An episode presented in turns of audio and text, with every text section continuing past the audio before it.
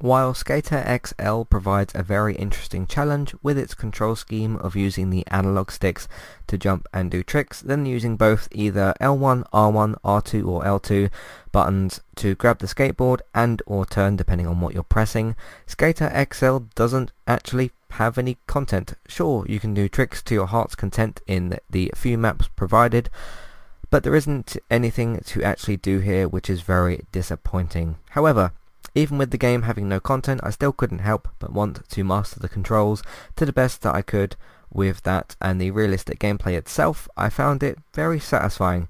It's just that this doesn't lead to anything. So maybe once Skater XL has some actual content, I can judge the game again. You can find everything else that we do on entertainmenttalk.org for TV, video games, films and Manchester United podcasts and you can also search for Entertainment Talk on your favourite podcast platform.